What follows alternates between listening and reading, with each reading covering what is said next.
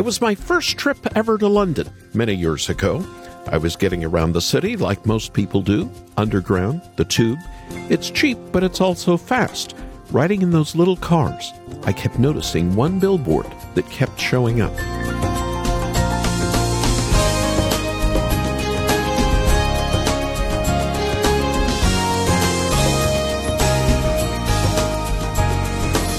On my first trip to London, I kept seeing those underground billboards fly by. London, Metropolitan Tabernacle. Finally, it dawned on me this was the Church of Charles Spurgeon, where a great revival broke out in an earlier generation. Next trip, with friends, I went to the church. This summer, as depression is four to five times greater than last year, I'm thinking back to Spurgeon, who suffered from dark days. Why were hearts lifted and fears eased? Spurgeon told us. Every time he preached, there were people praying, a group gathering in the basement under his pulpit. This summer, if you're going through dark days, there's one great answer, and it comes from Spurgeon prayer. Welcome to Haven Today. I'm Charles Morris, sharing the great story that's all about Jesus, and we're starting a second week in a significant series called Soul Care. As if COVID 19 isn't itself enough to worry about, and many listeners are telling us they're tired of the disease, who isn't? Now comes word that the stress and isolation era is causing interpersonal conflict. A new survey by the Southern Baptist Lifeway Research says conflict in the church is a growing concern for pastors and churchgoers during the pandemic. Going through dark days, we need more soul care. In a few minutes, we'll be joined again by St. Louis pastor Zach Eswine. And while his book called Spurgeon's Sorrows is so much more than a self help book, I've asked Dr. Eswine to share some practical steps to take from the great preacher at London Metropolitan Tabernacle. If it was good enough for Spurgeon, I'd say it's good enough for you and me to hear and follow. Charles Spurgeon, in the book, he's, he's our traveling companion, uh, a fellow friend who's uh, experienced these things. He said uh, depression can be a part of our chemistry, our DNA. He also said that depression can come from circumstances. And then he also talked about spiritual depression. You want to know the three places depression comes from? Even better, how we deal with it? Well, in these next few minutes, I invite you to listen to how the Lord led Spurgeon out of dark days and how we can grow our faith and trust in the Lord Jesus Christ today. Then, after the program, I want to suggest you get a copy of Zach Eswine's book, Spurgeon's Sorrows Realistic Hope for Those Who Suffer from Depression. We'll ask for your financial support, but then we'll send this very helpful book to help lead you out of dark days. Just call us after the program at 800 654 2836. 800 654 2836. Or read the first chapter at our website, and we'll get the book on its way from haventoday.org. Haventoday.org. And a bit more good news the shipping is free with your gift. And don't forget, we still have the Jeremy Camp feature film, I Still Believe, for your gift to the ministry. I'll tell you more about it later in the program, but first, let's open with a brand new song from I Am They about our faithful God. I am surrounded on every side, can't see the light of day, but I am persuaded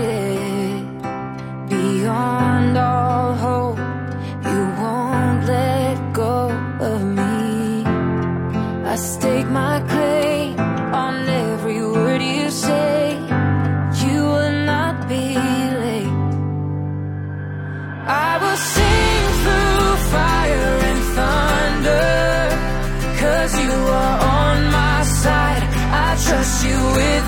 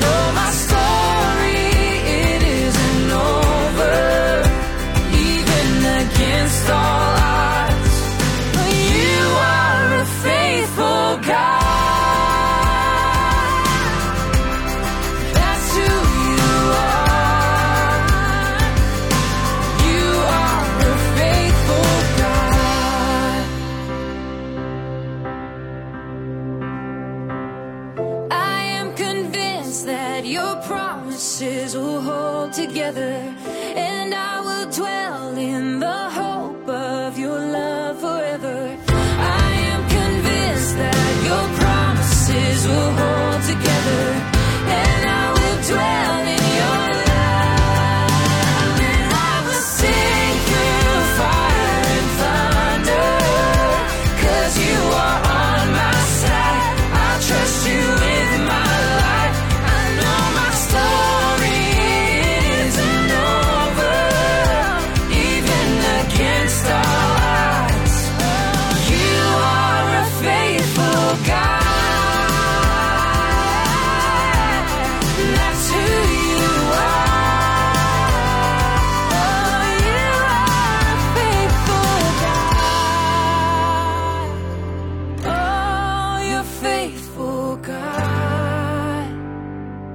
It's a single that's just been released by a group called I Am They, a song called Faithful God, here on A Haven Today called Soul Care here on Monday.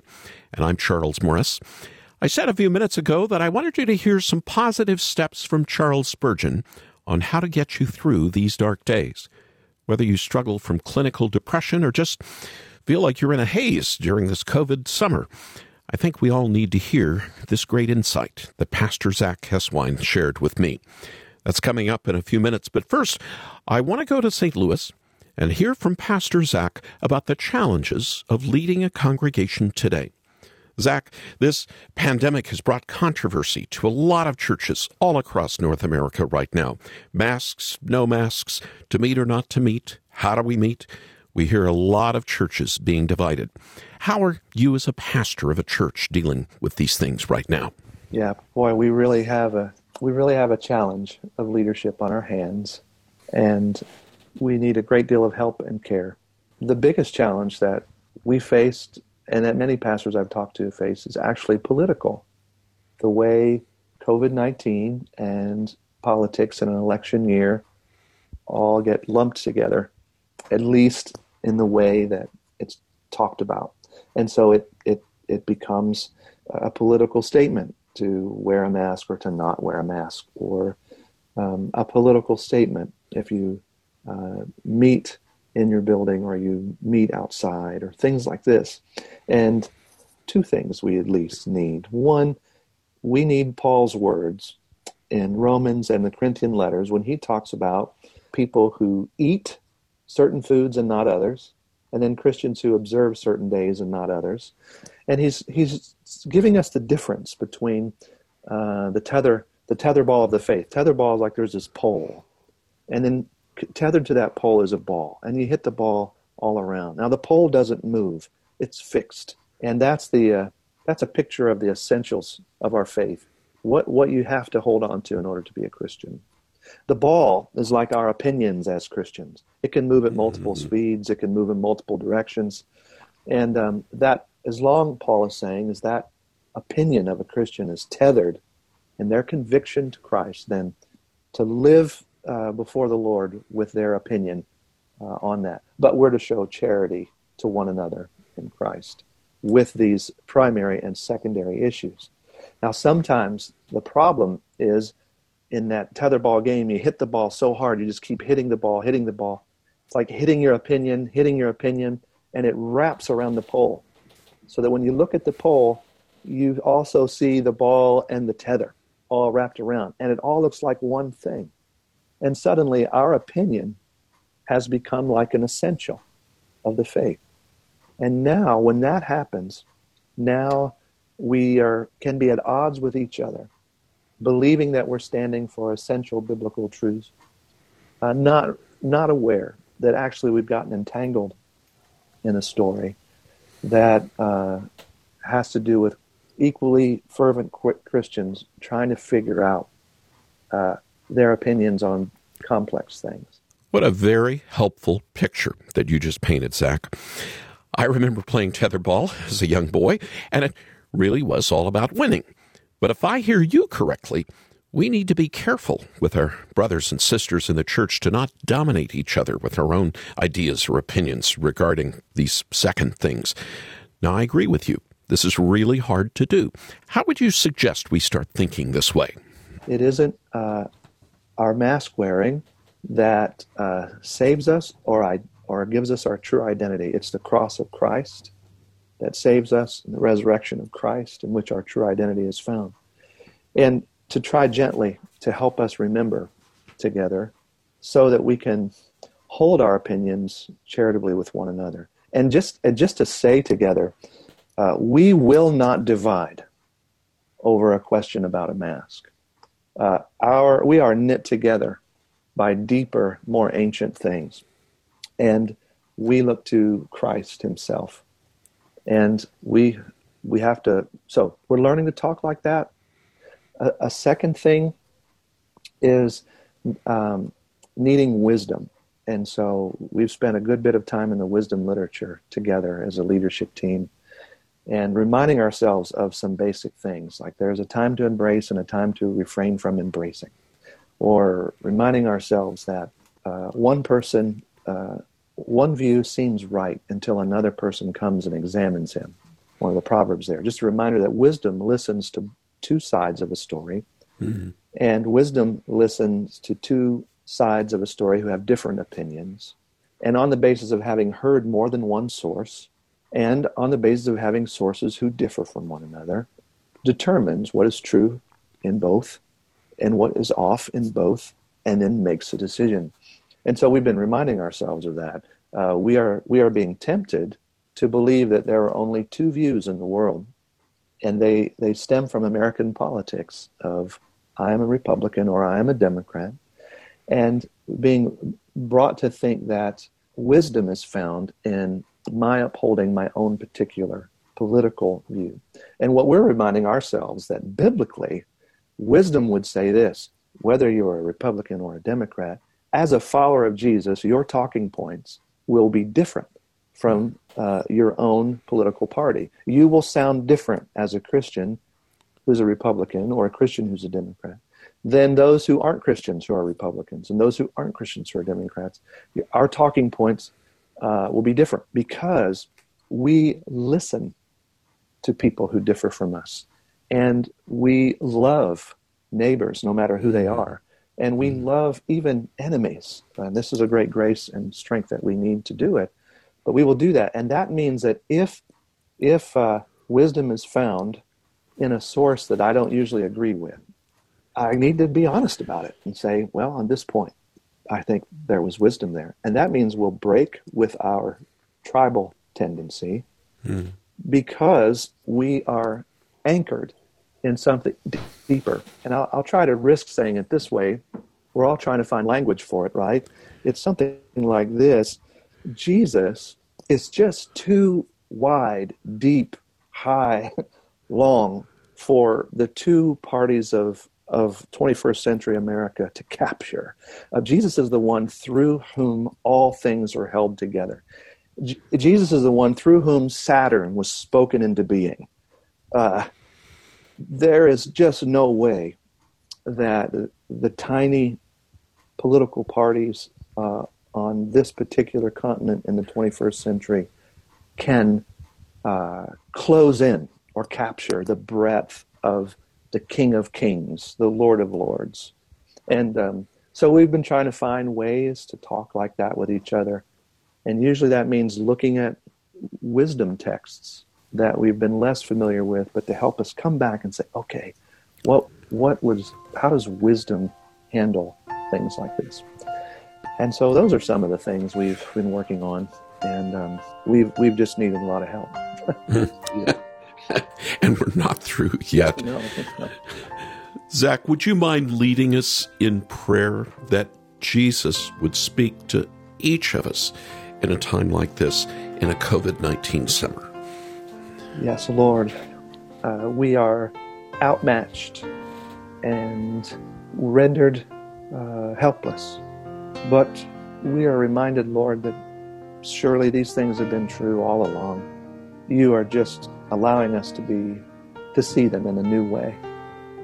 And we ask that you would comfort the downcast, comfort the frightened, that you would bring humility and uh, a softened heart to the angry and furious. We pray that you would give us discernment as your followers. We ask, Lord, you would have mercy upon our weakness and see our tendency to divide and fight over things that are secondary. Even though they matter, we need help to discern what those are. And Lord, we pray that you would draw near in a very powerful, strong way for each of your congregations, Lord, and that you would give softened hearts, grant repentance, grant charitable hearing. We pray right now, Lord, would you enable us to learn to be quick to listen, slow to speak, and slow to vent anger. We're asking, we confess our naivete and our foolery, even as your followers, our great need of a Savior. And we thank you that one greater than Solomon has come. And we thank you that Jesus is our wisdom. And we pray by your Spirit you would help us hear and follow. In your name we pray. Amen. Amen. Let the words of my mouth be pleasing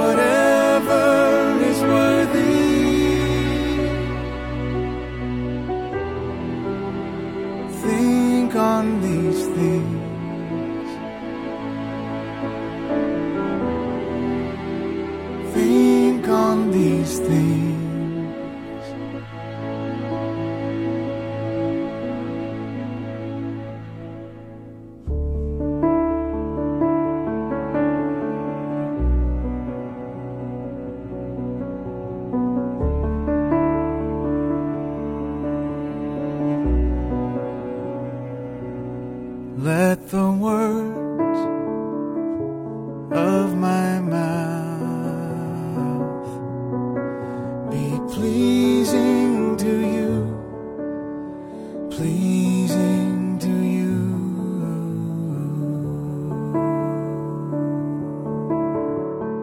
Fernando Ortega, a soothing voice at a time like this. Let the words of my mouth. Psalm 1914 and Philippians 4 8 set to music from his Shadow of Your Wings album here in this Haven today. And we're in our series for a second week called Soul Care. Now, when we began our time together, I said we were going to hear from Charles Spurgeon through Pastor Zach Eswine about the three ways depression can come into our lives and how we can battle it. And here's how Zach explains it. Charles Spurgeon, in the book, he's, he's our traveling companion, uh, a fellow friend who's uh, experienced these things. And from his uh, uh thorough biblical perspective, he said that depression can come from one of three places. Uh, depression can be a part of our chemistry, our DNA. Uh, we can be born with a melancholy bent in our being, he said. He also said that depression can come from circumstances, just like we were just talking about. A circumstance that so marks our life that it lingers with us in a painful way throughout the course of our life. And then he also talked about spiritual depression, depression that can come at us from a, a spiritual angle, the attack of our enemy, and uh, our uh, feeling blocked or abandoned by God. And so, from that vantage point, he then reminded us of the Christian belief that we are body and soul.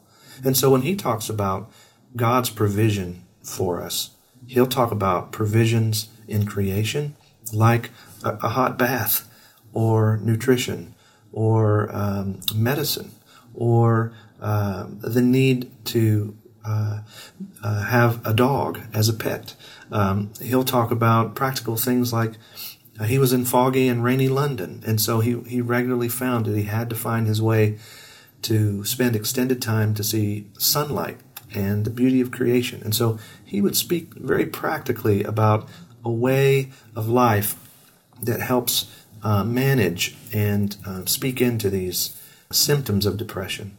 But then he would also meditate on the promises of God, and he actively thought about Jesus. One of the profound things Charles Spurgeon says, is that sometimes in our depression, it isn't the cross that's a comfort to us. Sometimes in our depression, it's not even the resurrection of Jesus that comforts us. Sometimes in our depression, what we need to know is that Jesus was at Gethsemane and that he was betrayed and that he was, he sweat like blood and that he would cry out on the cross, not only paying for our sins, but he would take up the cry of the victim and he would say, Why have you forsaken me? In that garden of betrayal in Gethsemane, Spurgeon says it this way. He says, When you see the Garden of Gethsemane, what you're seeing is the mental depression of Jesus. That's how he puts it. The mental depression of Jesus. And when you see the mental depression of Jesus, you see our general. He's not a general that stands in the back and sends the soldiers forward. No, he's a general who goes first and leads the way. He's the first one through the garden of betrayal, the first one to taste all the darkness of depression on our behalf and when we see that, we learn that we have a fellow friend with God. And so these body and soul provisions become uh, hmm. not a momentary fix, but a way of life that becomes the means of grace in God's hands to. Uh, to heal us, to mend us, to help us. A final word from Pastor Zach Eswine. The Lord has taken him through some dark valleys in his own life, and I know that's why Charles Spurgeon has been a comfort to him. Well, as you heard today, Spurgeon struggled with depression on and off during his public ministry. Yet he always found home in Jesus Christ. And that's why I'd like you to have a copy of Zach's book, Spurgeon's Sorrows Realistic Hope for Those Who Suffer from Depression. Zach shows us the nature of depression with compassion and understanding. And he does this using the life of Spurgeon. I already said it's not a self help book, but it's a helpful note that'll show there is hope in Christ for everyone struggling right now. Why don't you call us right now at 800 654 2836? That's 800 654 2836.